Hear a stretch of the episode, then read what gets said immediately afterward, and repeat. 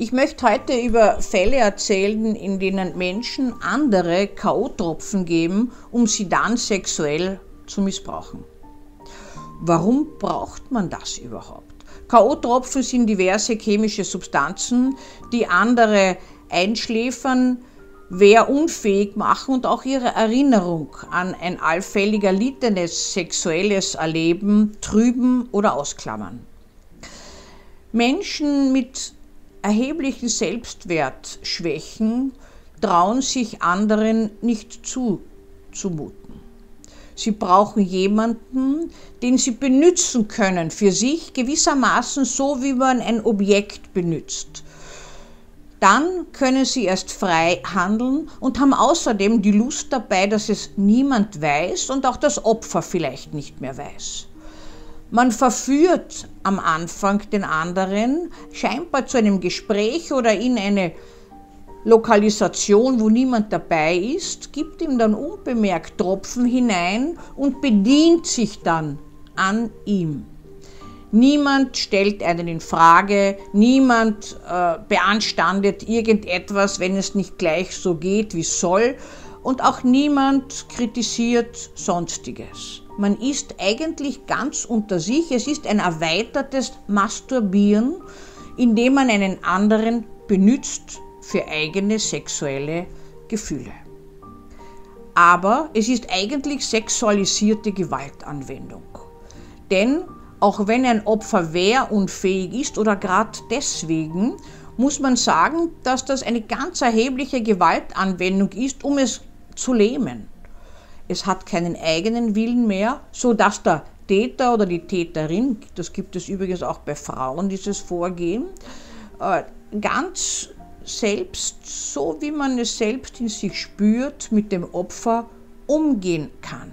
Manche fertigen dann von schlafenden Opfer Aufnahmen an, Videoaufnahmen, die sie ins Netz stellen. Im Übrigen eine Domäne der weiblichen Sexualgewalt. Frauen machen das auch und können es sehr gut.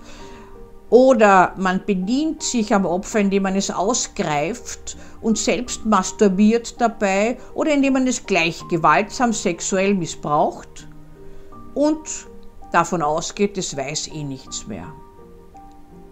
Eine dialogische Beziehung, ein leibliches, wirklich agierendes Gegenüber würde all das mit sich nicht machen lassen.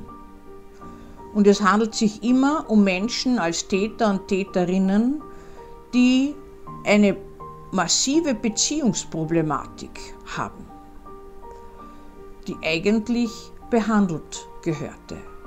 Aber diese Beziehungsproblematik und gerade in sexuellen Bereichen ist derart schambesetzt, dass man lieber weiter handelt, weitere Opfer versucht zu gewinnen, anstatt sich selbst behandeln zu lassen.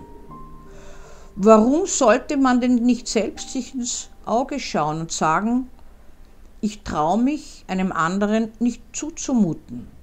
Einer Frau mit Fleisch und Blut, die zu mir etwas sagt, die verunsichert mich so, dass gar nichts mehr geht bei mir. Daher nehme ich mir lieber Wehrlose, wo ich machen kann, was ich will. Schade, könnte man gut behandeln. Für die betroffenen Opfer muss man sagen, ist es besonders schwierig, mit derartigen Erfahrungen umzugehen, weil sie so schambesetzt sind. Sie haben kaum Erinnerungen, manchmal gar keine Erinnerungen und hören eigentlich nie die Wahrheit. Die wenigsten Täter und Täterinnen übernehmen Verantwortung und sagen, was wirklich passiert ist. Und so bleibt das Ganze unvollständig und immer wieder denkt man daran. Auch da ist es wesentlich, irgendwann loslassen zu können. Manchmal über Phasen der Beunruhigung, der Aggression, der Wut und der Rache. Aber irgendwann kann auch die Akzeptanz einsetzen, dass es zur Ruhe kommt, sei es nach einer therapeutischen Behandlung. Das und andere Videos können Sie gerne auf meinem YouTube-Kanal sehen und ich freue mich sehr, wenn Sie mich abonnieren.